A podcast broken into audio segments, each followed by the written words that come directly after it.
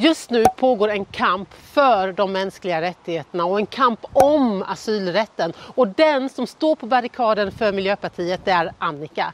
Jag sände live, jag ställde en massa frågor, ni ställde frågor och här ska ni få ta del av dem.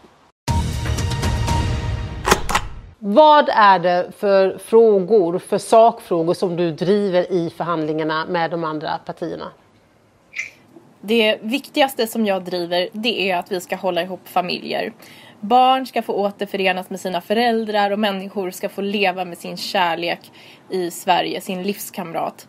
Eh, jag driver att vi ska ha en humanitär skyddsgrund som ser till att de som är särskilt utsatta, eh, särskilt barn, ska kunna få stanna här. Och jag driver på för att de som kommer till vårt land eh, och är på flykt ska ha en dräglig tillvaro och kunna integreras.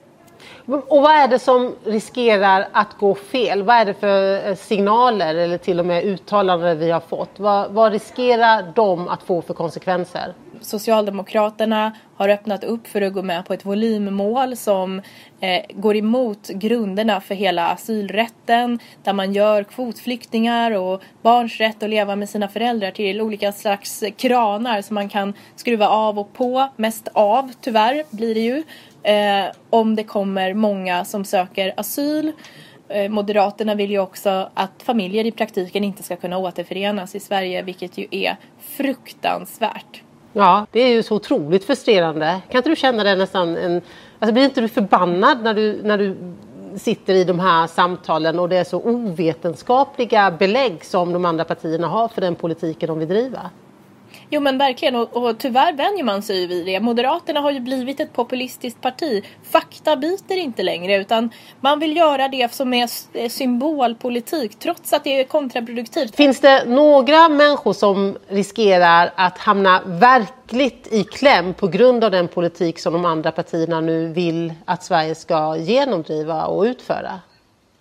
Ja, men verkligen. Alltså, dels vill man ju strama åt för människor på flykt generellt sett. Eh, och det känns ju verkligen fruktansvärt.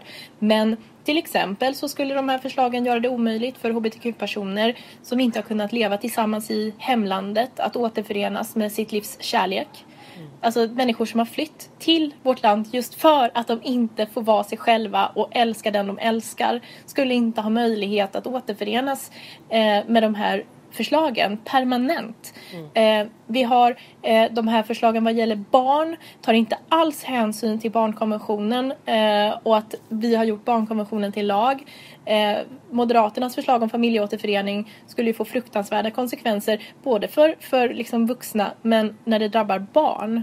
Att barn inte ska kunna få återförenas med sina föräldrar så är ju det Eh, helt eh, hårresande faktiskt. Och eh, ytterligare en grupp som inte alls har uppmärksammats ännu men som jag hoppas att man också får fokus på det är ju de kvinnor som kommer eh, som anhöriga till en man som sen behandlar dem illa i en relation och relationen av, av, av det skälet behöver ta slut. Eh, riskerar att behöva utstå detta i fem års tid. Det är alltså mer än dubbelt så lång tid som idag eh, innan man kan få ett eget uppehållstillstånd. Så man blir beroende då av sin anhöriga.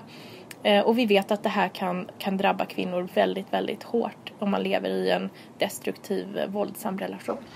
Mm.